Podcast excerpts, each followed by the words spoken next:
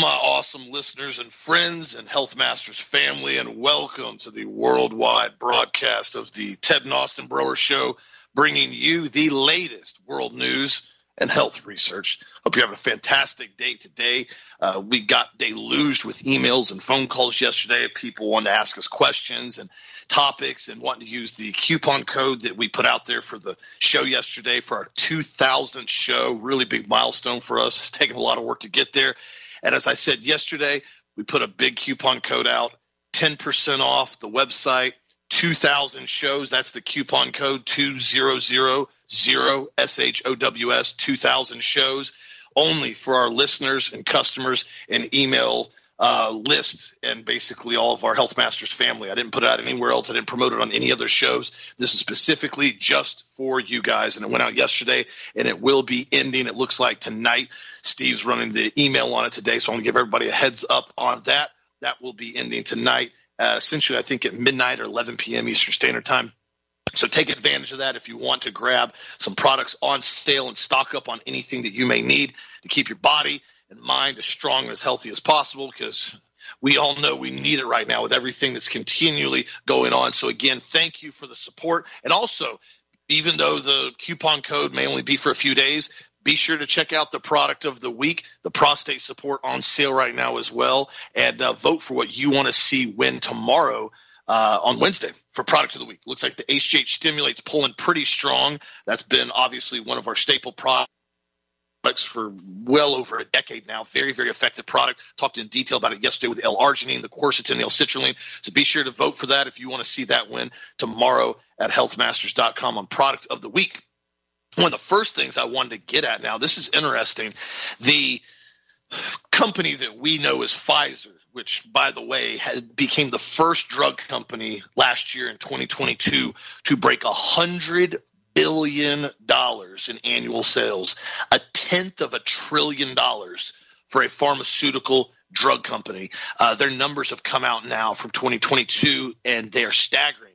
And what's even more staggering is that we're now seeing the amount of money that was pumped into the market in order to promote the COVID shot. This is another one of the reasons why we had talked about before you saw so much liquidity in the market as not only was the federal government you had other companies that were pumping just dollar after dollar as fast as they could. We're finding out now that the us government spent over a billion dollars of taxpayer money to promote the experimental covid shot. Now you got to think about that for a second. That, that's the federal government. This is this, i'll get into pfizer in a second. The us government took taxpayer money over a billion dollars and paid to market a drug that was for profit for a company to promote it for them. Think about that for a second. Our taxpayer dollars went to promote drugs to us so a pharmaceutical company could become the wealthiest pharmaceutical drug company in the entire world. You can't even really make this up how convoluted this is. And take it a step further, you also want to see why Pfizer did so well. In 2022, they spent 2.8 billion dollars on marketing ads. That was an increase of 800 million from 2021. You got to think about those numbers for a second. 2.8 billion dollars just in marketing again to promote the shot. To take it a step further, Pfizer also paid big bucks to consumer, medical, civil rights groups to lobby for COVID jab mandates. Oh yeah. Oh yeah. Special interest groups paid by Pfizer to push COVID jab mandates and coercive vaccine policies included the Chicago Urban League, the National Consumer League, the Immunization Partnership, the Advertising Council, and a long list of almost every major university. Pfizer didn't have to take a prominent stand to argue for vaccine mandates. That would have been an obvious conflict of interest. They paid everyone to push mandates for them. Each of these organizations received anywhere from a several thousand dollars to hundreds of thousands of dollars from Pfizer in 2021 and 2022 alone. It is any wonder why then over 50 major healthcare organizations called for vaccine mandates that year. What's interesting about this is we're seeing now more and more that everything's being dropped as far as the COVID mandates. It's all being kind of swept under the rug now, like, oh, well, that didn't happen. Oh, don't worry about that. The Biden administration now is ending the COVID vaccine requirements for all federal employees, contractors, international travelers, Head Start educators, CMS certified facilities, everything now. The whole COVID mandate is just dwindling away. And they're saying, well, it's because now, you know, we've we've got COVID under control. Well, what's interesting about this is it was never about that in the first place. It was only about pushing the agenda as hard as they could. And now, isn't it interesting? You see the FDA remove approval for the original monovalent shot, just, just quietly reduce, just takes it off, can't use it now. Not even allowed to be used in emergency use, just goes away. Now you're seeing this mandate get stopped, even though it's been knocked down in court. What's ironic now, what have they been talking about behind the scenes very quietly? RNA vaccines being injected into the food supply, and people go, "That's that's far fetched," but that's that's science fiction. You're no, it's very real. I've talked about it. You can do your own research. I've gone into detail. It. I don't have time today. We got way too many stuff and topics to go over. You can do your own research on that and take it a step further. You know, we've constantly heard this herd immunity. Remember, I could I could play dozens of show clips from Fauci and others during the pandemic where they continually talked about we have to reach herd immunity. Remember, we got to get 60 to 70% of the population vaccinated for herd immunity, herd immunity, herd immunity. Well, now it's interesting because Peter Marks, the top FDA official, issued a statement explaining how the FDA's authorization and licensure standards for vaccines do not require any demonstration or prevention of infection or transmission. Quote now in order to qualify for approval as a vaccine, a pharmaceutical injection now doesn't even have to actually prevent infection or transmission or anything. They publicly revealed this week. This is what I told you guys about from the very beginning. It was crazy because, in other words, the vaccine doesn't actually have to do anything to get FDA approval.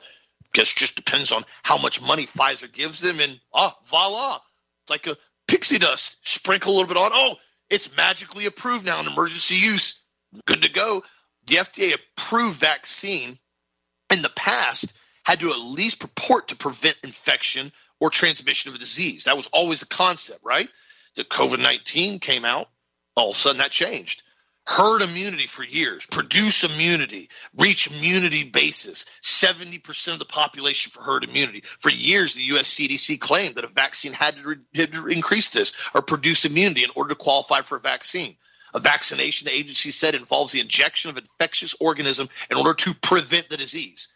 Just like that, the CDC changed its definition of a vaccination post COVID to a drug injection that basically does nothing, even though we were lied to repeatedly. And I called this out and encouraged people to do the same over and over and over again, all the way from Biden himself to Walensky at the CDC and every other mainstream news outlet repeatedly kept saying, oh, if you get the COVID shot, you're not going to get COVID. This entire thing was a complete and total lie. And our listeners know that. And I'm not going to continue to keep bringing this up because I know you guys know that. But I wanted to reiterate this is that the FDA top official now is saying that the FDA's authorization and standards for a vaccine don't require it to demonstrate or prevent infection or transmission. This again goes exactly what I said from the very beginning in 2021.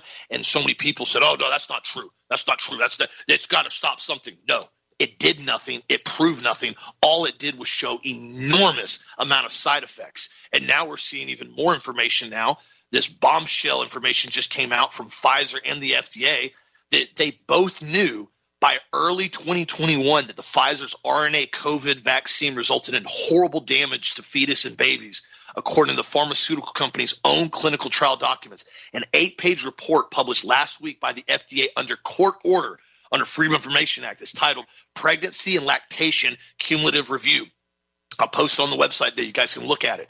It says details a 2021 trial. This is crazy. They found a whopping 54% of the expecting mothers experienced a range of adverse events and severe reactions after receiving Pfizer's COVID RNA shot. 21% of the women who experienced adverse reactions suffered from spontaneous abortions.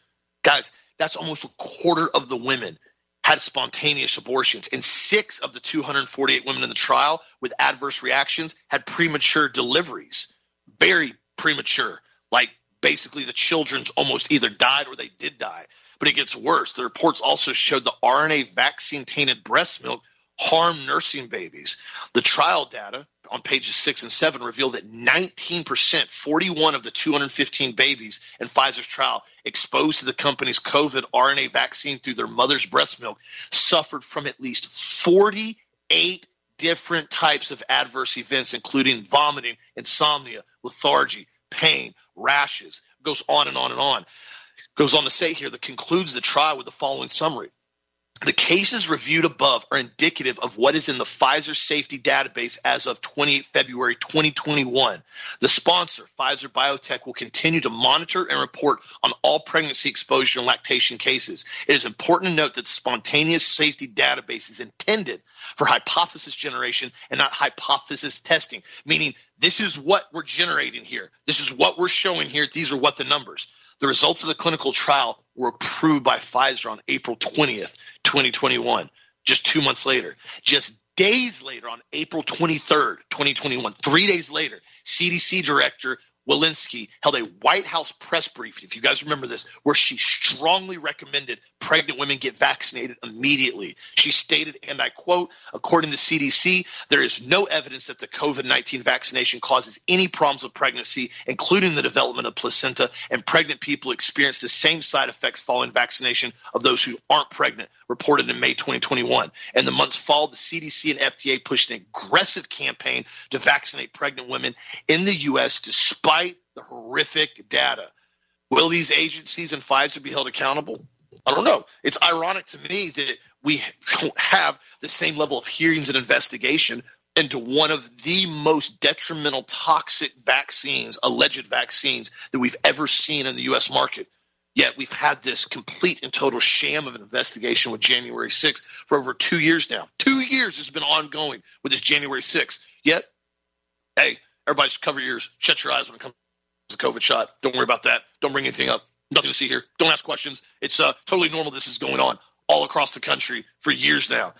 This has to get exposed. So many alternative media sites are continually covering this, but it is the duty of American citizens that are awake to continue to talk about this. Again, I'll have this document up on the website, but I really encourage everyone continue to get the truth out there. I know it's not a happy topic. I know a lot of people don't want to bring it up, and this again why I've continually told people if they were coerced or forced to get the shot, one of the most effective kits that we've ever seen in customers that have gotten it was the spike protein survival kit. I put on the website a while back. It goes with the nattokinase, N-acetylcysteine, and Super E. They really help out with the cardiovascular system and prevent uh, massive blood clots. But again, this was something that was done all the way from the top down. And the lie just continues to get bigger and bigger and bigger while they try to sweep it under the rug quietly now and act like nothing happened also too and one other story that i want to cover real quick. And this is why i continually have been talking about things that nobody else wants to bring up. Zero hedge just put an article out now. Epstein's private calendar has now basically gotten emerged uh, among prominent names listed are Biden's CIA chief and Goldman Sachs top lawyer. In 2014, current CIA director William Burns had three meetings with Jeffrey Epstein when Burns was Obama's Deputy Secretary of State. And after Epstein had been convicted of child sex exploitation, Burns and Epstein first met in Washington prior to Burns visiting Epstein in his Manhattan townhouse, according to the Trove leaked documents that include Epstein's schedules, which were not contained in Epstein's black book of contacts or flight logs. I'm going to post this article. You guys can go through it. It's really disturbing. Nothing surprising, but I mean, the current CIA director that we have right now, William Burns, met repeatedly with Jeffrey Epstein back in 2014. And it goes down the list of all types of individuals, including then Obama's White House attorney, Kathleen Ruemmler, who went to become Goldman Sachs' top lawyer in 2020. She had multiple meetings with Epstein in 2015, including planned trips with him to Paris and the Caribbean. This list goes down the line of all kinds of people that were directly involved, including Andre de Rothschild, the current CEO of the Swiss private bank Edmond de Rothschild Group. Ruemmler's law firm was hired by the bank to help them with U.S. regulatory matters. She was directly involved with Epstein, met with him over a dozen times. This goes on. You guys can look at this list. This is crazy. And again, it shows you why aren't we having investigations on all these people that are directly involved with a sex child trafficker? That was directly involved with Mossad, that was pretty much one of the most prominent individuals that was known for trafficking children all across the country and young girls. That was convicted of it too. It wasn't like this was all theater. He got convicted of it back in 2008 down here in Florida. It wasn't. It's just like it didn't happen. So again, always talk about what's really going on and get the truth out there because these things are not a joke. They are not funny to me and they need to get brought up and these people need to get exposed for what they're really involved in because this is getting more prevalent. This is another reason why I've said before this entire transgender agenda is nothing more than a cover cloak for pedophiles to continue to normalize this behavior and exploitation in front of children be very cautious what your children are exposed to and be very cautious when you have them out in public where you take them i know that sounds weird to say i'm not being paranoid i'm just being very cautious and directing right. because what is happening right now is very real and it's happening all across the country with child sex trafficking dad and how are you doing this morning on this one? Wow, that's a great intro, Austin. I'm doing great, bud. And I want to thank everybody. I, I was deluged with emails last night on Angel Wars Part 1 uh, thank you for all your positive and kind comments. It means the world to me. It's taken me a, an inordinate amount of time to do all of this stuff and put all these scriptures together and all of this information together as far as these ancient aliens, if you want to look at it like that, ancient alien astronauts, if you want to look at it like that, or angel wars and fallen entities and other dimensions. So we're going to cover a lot today. And you know, you know what's interesting? I, am not going to read through this whole article, but Lew Rockwell came out with an article yesterday. Said why Tucker Carlson had to be purged. And this is the Fox hiring and firing of you know Tucker Carlson last week. His, his first seems up surprising. He was the nation's biggest, the station's biggest attraction. I'm going to post this. I want you to read it, but I'm not going to read any more of it because I've got to get into the Angel Wars. But the one thing I do want to talk about is from the New York Post. It says the godfather of AI, artificial intelligence, quits Google and says he regrets his life's work due to the risks to humanity. Now, that's a strong statement, guys. I'm posting this one too. A prominent artificial intelligence researcher known as the godfather of AI has quit his job at Google and says he now partly regrets his work advancing the burgeoning technology because of the risks it poses to society.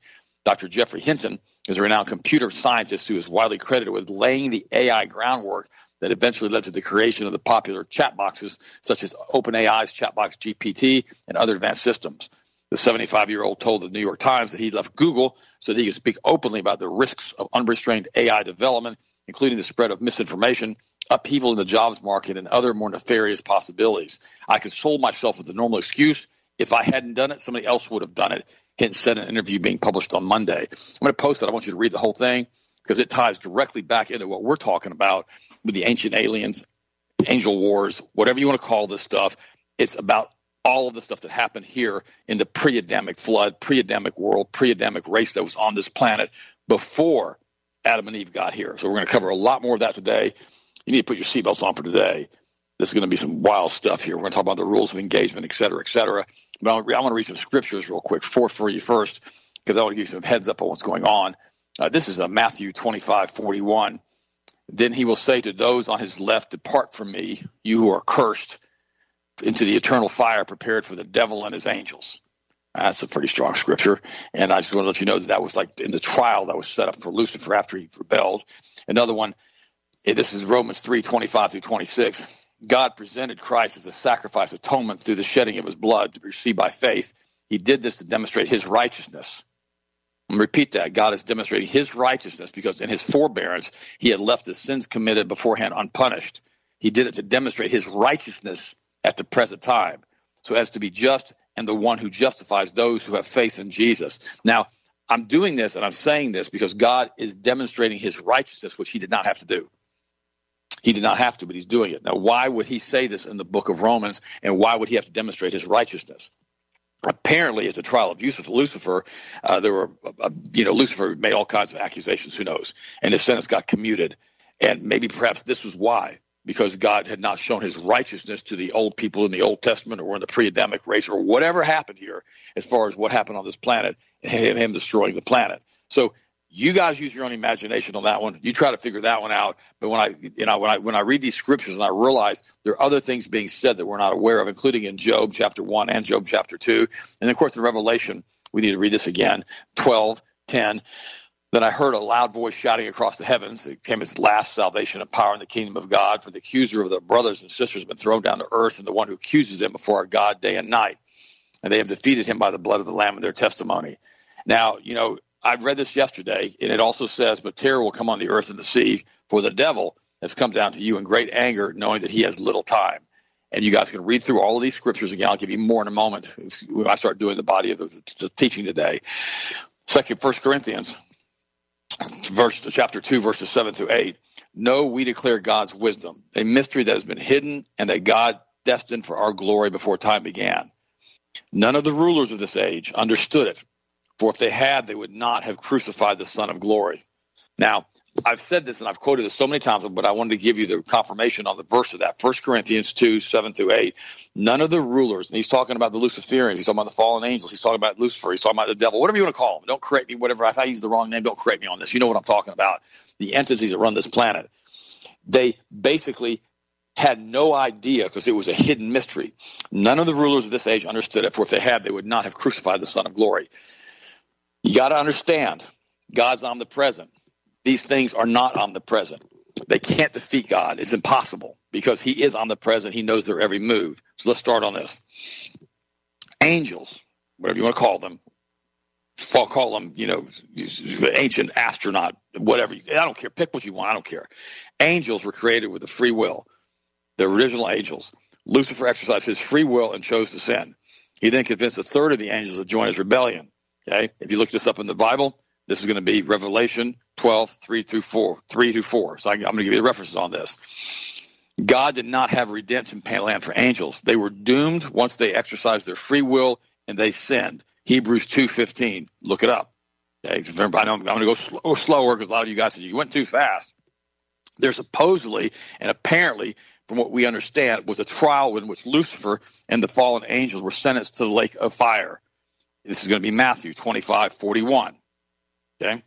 Lucifer objected, and the sentence was temporarily stayed so that God could prove his righteousness. This is 24. This is Romans, what I just read you, 3 25 through 26. Now, if it didn't happen exactly that way, something happened that gave Lucifer a chain to be on, a leash to be on. This says that Lucifer then took advantage of his reprieve and insisted on the legal right to challenge any action by God. And now you kick it in to Revelation 12:10 and 12:12. Now, so you know, example of this is found with Job in Job chapter 1, verses 1 through 22 and 2, 1 through 13. It's the only thing that explains the book of Job. That's it. All right. That's it. There's, there's no other way to figure out the book of Job because he is going to and fro, back and forth to heaven with the other angels and, and, and basically bringing these things to God. Now, let's talk about the rules of engagement. We have to understand something. God is omnipresent. He's omniscient. He's omnipotent. There is no way that Lucifer could directly challenge God unless he were to, unless God himself limited himself when dealing with Lucifer. That's very, very important that we understand that. And that's why I said this, and Karl Strader said this, one of the pastors I knew for many, many years ago. He said, Lucifer is like on a leash. That's the term he used. There's only certain things that he can do on this planet. If he breaks these rules of engagement, God yokes him back in. So we have to understand that. So a lot of this stuff that Lucifer was talking about when I guess when he was a trial, he realized that he could not compete with God. No angel, period, no entity on the planet, anywhere, in all creation, has the necessary power to strive against and overcome their creator. However, God, like I just said, has resolved to limit himself in order to give Lucifer, for some reason, I guess because he was so high up in heaven, a fair chance at challenging people and winning them over his side. This is what happened with the Garden of Eden. I talked about it yesterday. To redeem mankind, God limited himself to only using humans to preach the gospel of Jesus Christ and didn't allow the angels to do this. This is why there is no event recorded in the Bible of angels preaching. They show up with a message from the Lord, but they stop short of presenting the gospel message. Nevertheless, God reserved the right to intervene if Lucifer broke the rules of engage- engagements. Holy angels, remember, the ones that have left, can't be tempted. You know, they when they chose to stay with God, they're now locked in, so to speak. They no longer, as we can tell, have a free will, and this is why they cannot sin. This is why this is why this is true when you examine the story of the Roman centurion named Cornelius. Cornelius believed in the God of Abraham, Isaac, and Jacob. He was a praying man who also gave money to Jewish people in need. Okay, and what happened with him is that the angel was undoubtedly unfamiliar with was, was was undoubtedly familiar with the gospel message that he was being dispatched, and the angel was immune to any satanic temptation and manipulation, but was limited to what he could share with Cornelius according to the rules of engagement. Apparently, he wasn't able to tell him everything. The angel instructed Cornelius to send servants to the, servants to the address in the city of Joppa, and then summoned the apostle Peter, who would subsequently tell Cornelius what he needed to know. Now, unlike the angel, Peter could have been derailed by Satan. He could be because we saw that happen before Jesus was crucified, in which he denied Christ three times. But however, God did not place any limitations on the Holy Spirit, who's part of the Godhead. For the creation of the universe was never understood by mankind until the 20th century. So we need to understand what's happening. The great mystery of the entire creation of God is that God is triune. And when he stood accused by Lucifer, apparently the trial, he created the human race, which he knew would fall into sin. When God the Father sent Jesus, the Son of God, to be incarnated and live a sinless life, he took the sin of humanity upon himself and did to be judged by the Father and pay the sins of mankind. That's why he was abandoned on the cross. This again is the greatest mystery in creation because it had to be a mystery. Because had it not been a mystery, what would have happened is they Lucifer would have crucified Jesus. Period. He wouldn't have done it.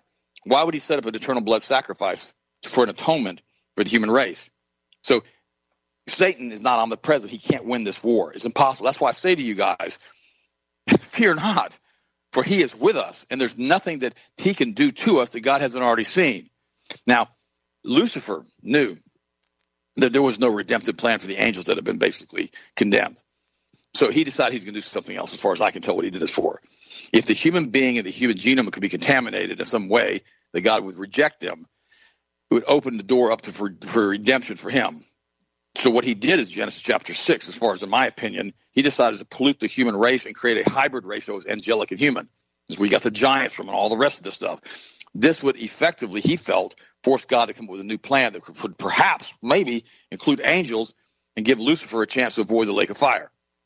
Lucifer knew that there was a spiritual law which restricted angels from intermingling with humanity, but being the father of all lies, he went ahead with the plan.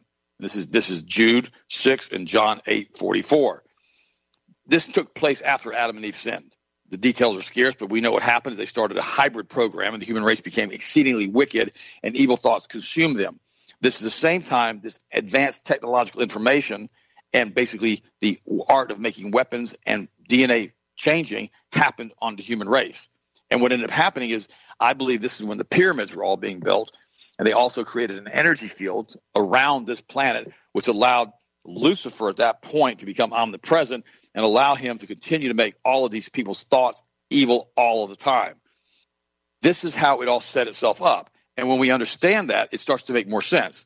Now, we have to also remember this was actually the second such worldwide flood when God decided to destroy all of these hybrids. This is also the same reason because after the flood, they came back. They were here before and after the flood.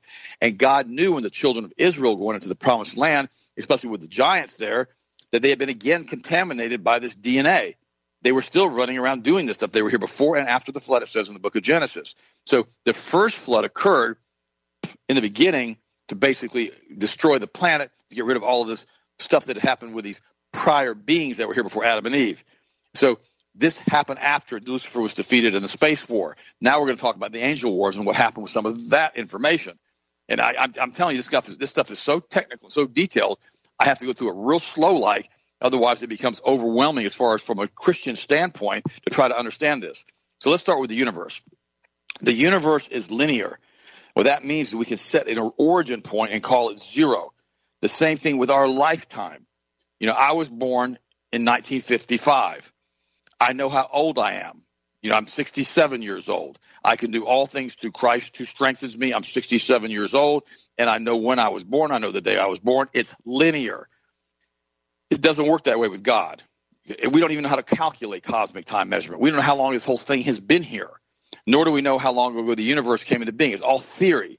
You know, we are dark when it comes to the age of the physical universe. The Bible tells us that God created the heavens and the earth. And in the beginning, God created the heaven and the earth, Genesis 1 1. And we need to realize this. But also, we need to realize the next verse informs us that the earth was without form. Well, you know, how can that be? Well, if God created the earth, did he produce it in a diminished state? Why was there destruction? Why was the earth's surface covered with water? Why did God separate the, the deep from the, uh, the, surface of the deep for the water and create the mountains and all the other stuff? Why is it that we have fossil rec- remains of sea life on the top of Mount Everest? Because it was picked back up from the seabed and brought back up to Mount Everest. God did all that. If God created the heavens and the earth and the earth was damaged, What caused the damage? When did this occur? Who did it? What was the time frame? Well, here's what happens. As far as I can tell, and again, a lot of this stuff is stuff that I've done research on. Some of it's going to be speculation. Some of it's going to be scripture. Don't get mad at me if you don't agree with it. Just take what you like out of it and try to put together the pieces of the puzzle yourself. I'm telling you how I feel as though this happened. The war in heaven. Remember, out of all of the original apostles, only John was alive some 60 years after the resurrection of Jesus and his ascension into heaven. As he was imprisoned on the island of Patmos, he was taken to heaven and given an audience with Jesus, who provided him with the insight as to what was going on, what was going to happen in the future. Jesus also supplied John with the missing piece of information from the pre Adamic time. There had been a huge rebellion among the angels, and for unknown period of time, a war raged throughout the spirit world and the physical universe as Lucifer and his fallen angels tried to dethrone God from the third heaven. I'll give you the, I'll give you the scripture verse on this, Revelation 12, 7 through 12. Michael and the angels fought against the dragon, and the dragon fought his angels and prevailed not. Neither was their place found any more in heaven. And the great dragon was cast down, that old serpent called the devil and Satan, which deceives the whole world. He was cast out into the earth, and his angels were cast out with him. And I heard a loud voice saying in heaven, Now it is come salvation and strength in the kingdom of our God and the power of his Christ. For the accuser of the brethren is cast down, which accused them before the God day and night. They overcame him by the blood of the Lamb. I read this earlier for you. I want to read it again. We have to understand this is what happened. And we and the people before this was given to John on the Isle of Patmos, Revelation, didn't know this happened. This is the first time I can find where actually talks about this because Jesus showed him what happened to the pre-Adamic race. Now, the logical conclusion, if you look at that, is that these angels have some type of spacecraft. Now, we saw that with Colonel Corso. He talked about it in detail. He talked about there were humanoid type beings in these spacecraft. We don't know if these are genetic hybrids. We don't know what they are. We know they're still doing the same thing by taking humans into their spaceships and experimenting on them as far as their DNA. All the rest of the stuff is still going on on this planet right now. Now, whether you want to believe that or not, entirely up to you. I'm just telling you, you can watch and read a lot of this information online if you'd like, and it's very, very real. I mentioned it yesterday. When you call in the name of Jesus in the middle of this, he's the creator of the universe, it all comes to a screeching halt. So we have to understand there was a war. Like Chuck Missler said, you know, these spaceships are remnants of the space fleet that was probably used in the pre-Adamic race that have been confined to this planet and with our, within our atmosphere and within basically the places in the high places and all the other things he talks about in the Bible as far as where universe where Satan you know lives, or also in you know in the in the bottom of the earth, you know, or or you know in Antarctica we could do that too, you know. So all this stuff is part of what happened. Now there had to be weapons that were used as there was a war. Okay, okay, there was a war in the heavenlies, and there had to be weapons. Now I personally believe these are particle beam weapons. I also believe these are scalar energy field weapons, which I've gone into detail with this, and they can upload scalar potential, and they could destroy planets with this. You know, you see that in the old Star Wars movie when you have the Death Star, right? And the Death Car Star can come in and destroy, you know, the different planets if it gets close to them with a particle beam, particle beam weapon, scalar energy field. This is the kind of weaponry they had available to them, and we have that kind of weaponry available to us now because we have the ability to build a space fleet. We have satellites and we have weapons that are tuned, you know, going outward into outer space, according to Dr. Corso or Colonel Corso from the book The Day After Roswell. All of this stuff ties back together. Now we can all pretend like it's not happening when we don't see things in the night sky every once in a while that don't act like they're supposed to act, or we can say, okay, wait a minute, this is all part of what was once here, and these are the same entities, which goes right back to the Bible again and validates the Word of God with what I'm talking about today in that we are not alone in the universe. You know, God has made all different types of angels. There's no telling how many other species He's made. But here's the difference between what they, what He did with them and what He's done with us. We, human beings, are created in His image, and that's why these other entities and these fallen ones hate us to the point. Number one, they're jealous of us because we have a soul. Number two, they want to be us and they can't. So number three, they know they're in trouble, so they're trying to destroy everything on their way out. And like I said, that's one of the reasons they incorporated this genetics, genetics chapter six stuff in which they started mixing hybrid people together. And God showed them that he did not recognize them as humans any longer, and he flooded the entire planet because they were no longer made in his image. We need to understand how important it is. People, people, people have come up to me and they said, Why do you not want to take the mRNA shot? There's a plethora of reasons I don't want to do that. I don't want my genome contaminated. I don't want my DNA contaminated. I don't want to be part of this. Some people have gone as far as to say that if you've taken the COVID shot, which I don't believe this, that you cannot be saved. I don't believe that. Because once you're saved, you're sanctified by the blood of the Lamb, by the power of Jesus Christ, and He continually renews your DNA. Now, could you have health problems associated, like POTS symptoms, which is a neurological disorder, which a lot of people are coming down with now, which means if you try to walk three miles, you end up getting overheated, and you pass out, start having seizures, even if you're young? Yeah, all kinds of stuff like that. And the crazy part about it is, is that government now is backing off all these COVID mandates because they've got 80, 90% of the population of this country and pretty much globally vaccinated with an mRNA shot. So is this another great push that they did in Genesis 6 again to do it again? Why not?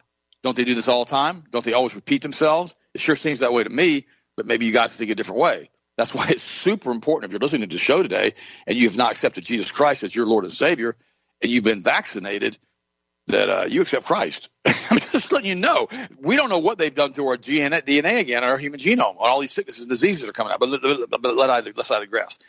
Now, we realize that God interacted with his people since the time of Adam and Eve, and the first recorded event of some kind of spaceships, of course, used were found in Exodus uh, chapter 19, 16 through 20, chapter 24, 9 through 12. Uh, Moses lived during a time when there was no electricity and you know he wouldn't really understand a lot of this stuff. And then also Moses described it like a trumpet, a fire and a thick smoke covered the whole mountain that was violently shaking. Moses was invited up to the mountain. Remember that? You know, and Aaron and Abihu and the other seventy elders, and they saw Jesus sitting on the same kind of some kind of throne, some kind of craft. You know, Elijah was taken to heaven. You know, Second Kings two nine through twelve. Elijah tried to describe this thing that came up as a chariot of fire. We have to understand that. And then we started looking at the UFO sightings for the last hundred years on the Earth and looking at the captured UFO craft in 1947 that, that Colonel Corso talked about. And here's the thing. You know, there were no fallen angels as of yet when they were designed to control and basically create dominion over the universe when God sent them around the, the, universe, right? You know, it's they, they set up different places and different civilizations as far as we can tell. We don't know how many there were. We have no idea. You know, they're all connected via scalar energy and broadcast systems that I guess connected them all together through an interdimensional interface. And we don't have that kind of technology. We simply don't have that to this day. We don't have that kind of technology, but we're getting very, very, very close. They don't have the, we don't have the technology to go back and forth into the spirit world or to the physical world, but angels could do that still to this day. That's why people take these drugs, you know, like, you know, like ayahuasca and all the other things, you know, and, and they take those drugs to try to go into a different trance state to try to see what's on the other side of the veil. We've talked about the breaching of the veil, the containment veil that they have at CERN. And, you know, and now the U.S. Uh, U.S. Navy has officially come to the conclusion that UFOs are originating in the oceans, as far as what they're telling us and what we're reading. Craft comes out of the water. It basically is able to fly at speeds much higher than military fighters.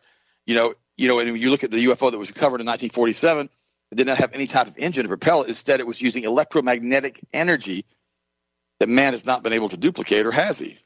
You know, the Dr. Schauberger in Germany back in the 20s did a lot of this. And see, all these UFOs, which have been seen by people in the military for some hundred years, were operated, even longer than that, thousand years, were supposedly operated by humanoids. And what are we seeing here? Is it the remnant of the space fleet that Lucifer had before he was defeated in the War of the Universe?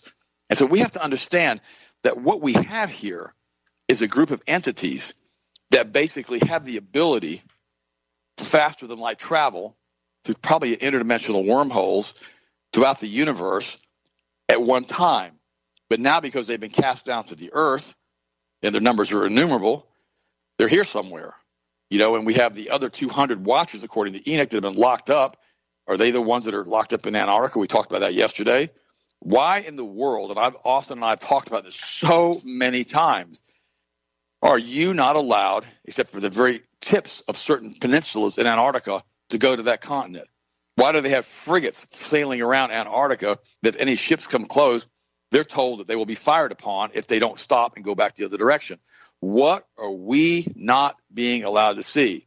Remember when the astronaut went down there a few years ago? Remember when the Pope went down there, or the head of the Orthodox Church went down there? Not the Pope, the head of the Orthodox Church went down to Antarctica and the one astronaut who came back said he, he was overcome by the evil that was there. Guys, there's something going on down there.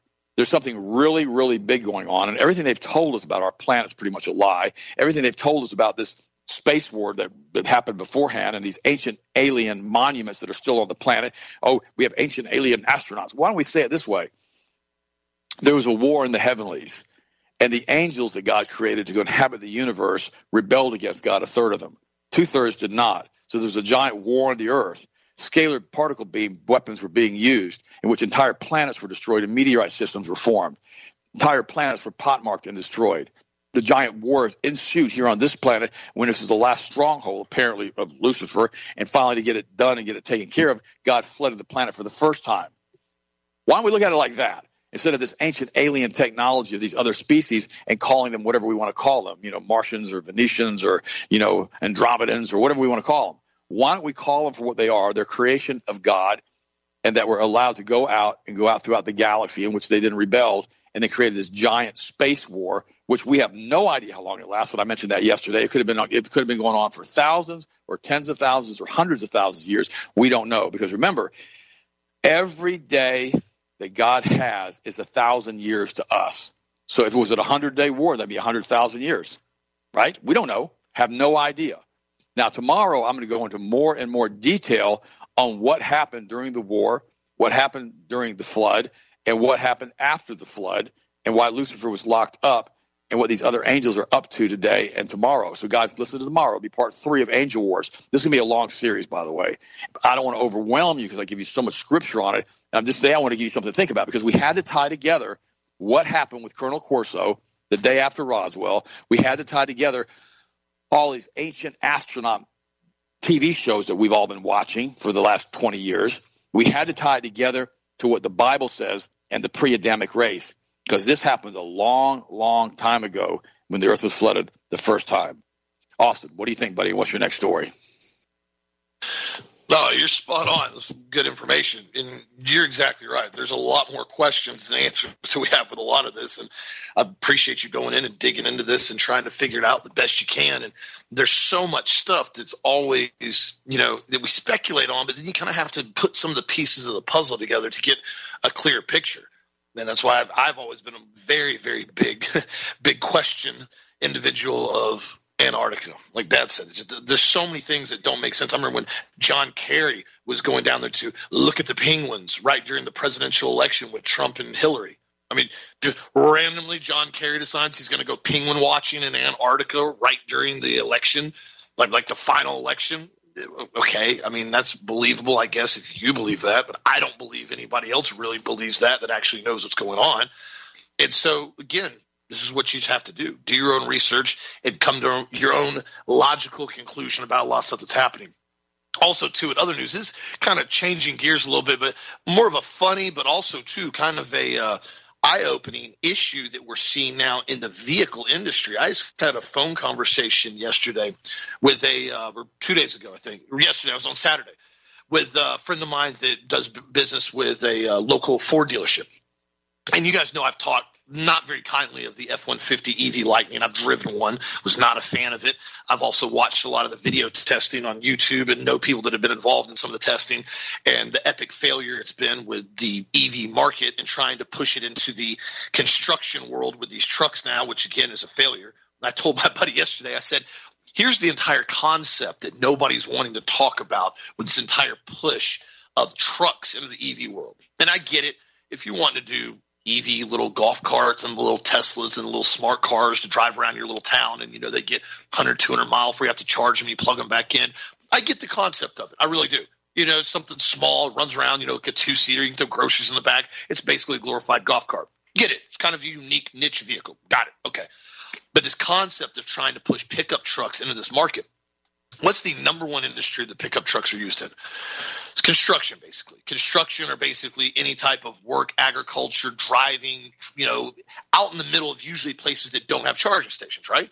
How many subdivisions have you gone to? I've been in construction industry many times. How many how many construction sites have you been to? New construction sites, subdivisions, and you know before there's any any houses even start, before they ever start laying block or pouring slab, you see you know a dozen charging stations right in the middle of the subdivision. Answer is zero. Not my entire life, anywhere in the state of Florida, any other part of the country, have I ever seen dozens of charging stations lined up in a subdivision that has not been developed yet because the infrastructure's not there. They haven't even hooked up power to the houses yet. Okay. So what happens when you start trying to mandate and force everybody to start driving these absolutely moronic vehicles that get 80 miles range, pulling a trailer, and you've got numerous construction contractors that are on job sites now that are pulling trailers and pulling material and pulling employees to get the job sites on time to start working. And suddenly there's no place to charge because they've been driving, pulling a trailer. Now they're at a job site. Now there's no charging stations anywhere. There's not even electricity in most cases unless you got temporary power pole to run the skill saws and stuff like that. What do you do? Or what happens when you're pulling material to a job site and they're waiting on you with a crane to fly trusses and you got final material dropping off and all of a sudden you realize your 80 mile range is down to five miles and you're in route to the job site and you've got guys on site ready to fly trusses and they can't go because they're still waiting on the final material. Now you've got to stop somewhere and go charge for an hour to two hours so you can get your vehicle there. It makes no sense from a realistic standpoint. Well, to take it a step further now, this is going to be an issue with EV Lightning. So I talked to my buddy that you know has done work with the Ford dealership, and they've got multiple F-150 Lightnings on the lot now. Which you know a year ago people were paying addendums to get them because they want to be the first ones with electric F-150, and the dealership said they basically can't sell them. Said the only people that are buying them are basically county and government employees because they're getting these huge government federal grants to buy these EV vehicles.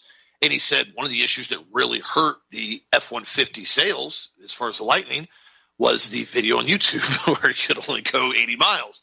And he said the next thing that's really hurt it is he said there was an individual that bought one. It was like a $90,000 Lariat, loaded out EV Lightning, bought it brand new. And two weeks into it, he started having all these electrical problems. Wasn't one to run properly, wasn't one to charge properly. So he took it to the dealership. He goes, dude, truck's broke. You guys got to fix it. Electric, electrical problem, fix it. It's under warranty. You've had it for two weeks. They said, got it, no worries. So the techs go in and diagnose it. They can't figure out what's going on. They contact Ford, and Ford goes, listen, the way the parts are set up, the way this entire thing's put together, we don't really want you trying to go in and try to change piece by piece because more than likely the whole system's having a catastrophic failure. We're just going to go ahead and warranty it. We're going to send an entire battery system on a crate. They pull the cab off the F 150, basically pull the whole battery system out underneath it. It's all tied in one another, the capacitors and battery system and charging, and they swap it out.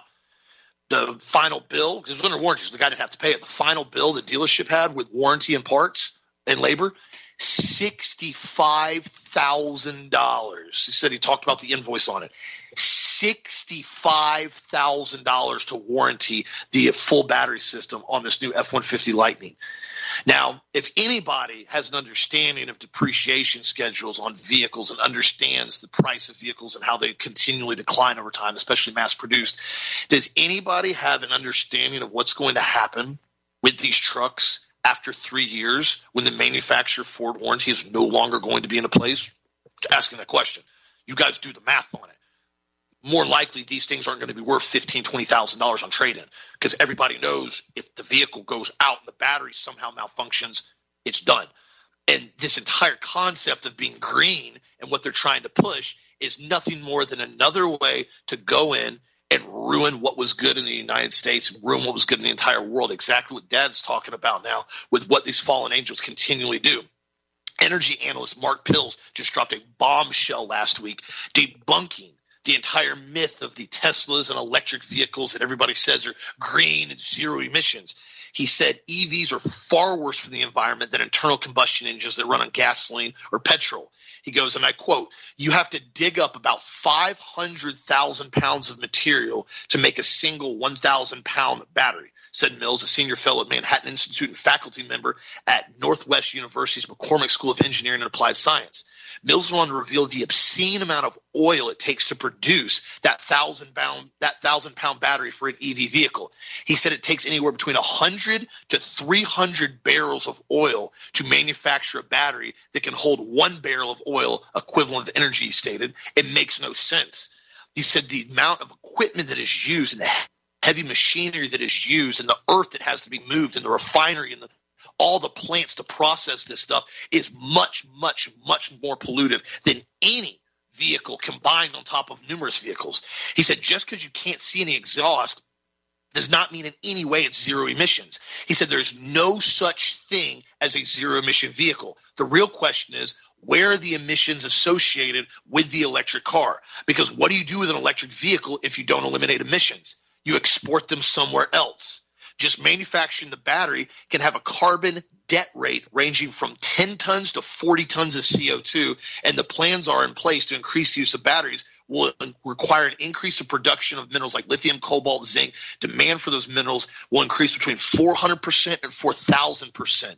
He goes, there's not enough mining in the world to make enough batteries for that many people for their cars. Not to mention, as these vehicles' lifespan continues to degrade up to eight to 10 years, they have to continue to replace these vehicles over and over and over again. There is no longevity with EV vehicles.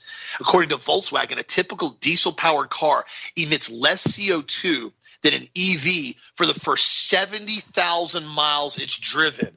The energy used in the mining ecosystem, oil, coal, and natural gas, means that one EV has a carbon debt equal to emitting between 8 to 20 tons of CO2 before its first mile driven.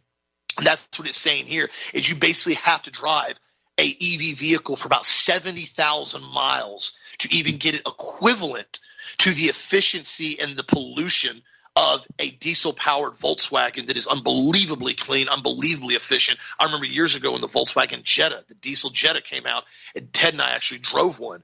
It was years and years ago, and we were playing with it. It was averaging like 45 miles a gallon. 45 miles a gallon diesel. What even broken in? It was brand new. They just got them in. And that shows you here now how insane this concept is that they're trying to push. And again, it shows you it has nothing to do with pollution. It has nothing to do with climate change. It's all about more control manipulation. And again, giving them an excuse to continually degrade the earth that God basically rebuilt and built again and rebuilt again after the flood. And as we're watching these things occur, this is why I've been so vocal on people to be very, very vocal and open about what's going on and do not just follow the mainstream narrative. Because I'll tell you right now, the only way they keep these EV vehicles afloat is federal funding. If the American population doesn't buy them and the American population doesn't go along with them, it's going to be virtually impossible to try to force these out of the market. No matter how much money they pump into the market, consumer basically consumer education is key to understand what's really happening. But I wanted to bring that up because I thought it was really interesting when I read this article on this guy. He's talking about the diesel Volkswagen emits less CO2 than an EV for the first 70,000 miles That's crazy. that is driven. That is nuts, Dad. What do you think? It's true. I got a, I got an email in from Kristen. I can't read it all because we're running out of time. It says, for those of you who think that electric vehicles are an answer, there's a true story from a farmer in the Midwest. She's reposting it. Close friend of mine farms over 10,000 acres of corn in the Midwest. The property is spread out over three countries, three counties. His operation is a partnership farm with John Deere. They use the larger farm operations as demonstration projects for promotion and development of their new equipment. He recently received a phone call from his John Deere representative. They want him to go his farm to go electric by 2023. He currently has five diesel combines that cost $900,000 each that are traded every three years. Also over 10 really big tractors. John Deere wants him to go all electric soon. He said, okay, I've got a question. How do I charge these combines when they're in three counties away from the shop in the middle of the cornfield in the middle of nowhere? And how do I run them 24 hours a day, 10 or 12 days straight when the harvest is ready and the weather is coming in?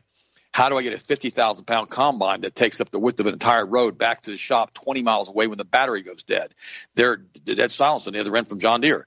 When the corn is ready to harvest, it has to be properly sugar and moisture content. If it's too wet, it has to be put in giant dryers. Harvest time is critical because it degrades in sugar content and quality. It is standard procedure to run these machines from 10 to 12 days straight, 24 hours a day at peak harvest time. When they need fuel, a tanker truck delivers it, and the machines kept going. John Deere's only answer is, we're working on it. They're being pushed by the lefty Democrats, by the communists and the government to force these electric machines into the American farmer. These people are out of control. They are messing with the production of food crops that feed people and livestock, livestock, all in the name of their green dream. Wow, this is crazy. I, I, she sent that to me, and I thought, what an incredible letter. I hadn't even thought about that. Diesel combines running 24 hours a day, four or five days in a row. How do you charge them? You bring giant generator systems out there and start charging them up in the middle of the night. Well, they can't run anymore when they're charging for 10 or 12 hours or whatever it takes to charge a big old machine with that many batteries. So I don't know. Guys, I love you. I appreciate you. I had the opportunity to pray for you today and Austin finish it up, and we'll do Angel Wars Part 3 tomorrow. Love you guys. yeah, you're absolutely spot on. And see, what they can do is a lot of these guys, they'll have giant diesel fuel tankers that can run out there. You know, big old fuel tankers. Go out there, fill it up on the fly, get it back running again. It's you know ready to go back up in 30, 40 minutes with the high flow fuel systems. You can't do that with a battery system. You can bring a giant diesel generator. So that makes a lot of sense. I'm going to go out there with a giant truck with a giant diesel generator on it, this burning diesel. I'm going to start the diesel generator up so I can plug in the combine for hours on end to try to recharge it so I can drive it more and then I can turn my diesel generator back off. The concept is moronic at best, and that's being nice about it. But again, this is what they're trying to do to control, to manipulate the entire market. How do you think they're going to control people from driving? They can't do it with diesel trucks. Somebody's got, you know, old, my buddy a 9873 F, uh, F-150 or F-250. It was a 7.3 diesel. Like a 200 gallon fuel cell in the back, you know, auto transfer fill. Dude, you load that thing up, you can drive across the entire country, not stop, except maybe for a bathroom break. They don't want that happening. They don't want people being able to travel freely, unmolested on their way. So again, vote with your dollars, my friends. And I appreciate the continued support of Health Masters. Had a great response yesterday. A lot of emails that I'm responding to from the show yesterday and the coupon that we put out there 2,000 shows, 2000 S H O W S, 2,000 shows, no spaces, 10% off at healthmasters.com. We do not do sales as big very often. You know that. This is a really big deal that I wanted to really just tell everyone I appreciate your support for sponsoring Health Masters. As I said before, we have no sponsors. We have no ads. I'm not Pfizer. I don't spend $2.8 billion on ads to try to get people to buy toxic shots. We're health masters. We produce the highest quality supplements in the world, in my opinion, and our products speak for themselves. That's why we have a 90 day money back guarantee on everything. That's why I've intentionally told people try the products, see if they work. And I guarantee you they will if you take them properly and encourage your friends and family to stay healthy and also take nutrients as well. Even if you're just taking the basic ultimate multiple or ultimate multiple powder at least get on some basic stack to keep your mental health and your overall body as strong as physically possible right now so you can continue to get the truth out there and encourage one another to expand their understanding of what's really going on as well so we can continue to get more people saved and wake up more people and keep more children healthy as well because that's a huge part of it. Thank you again my friends. Healthmasters.com if you need anything we're here to help you guys out the best we can. Have a blessed safe awesome night. We'll talk to you again on this show tomorrow as always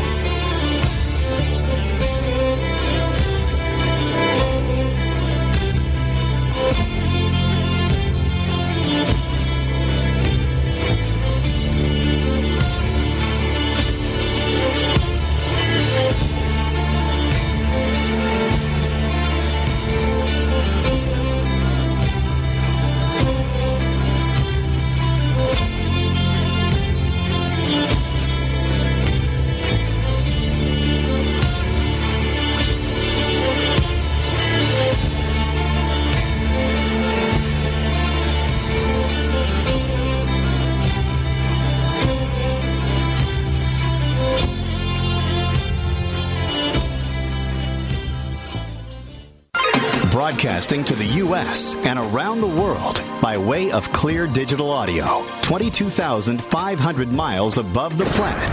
This is the Global Star Radio Network.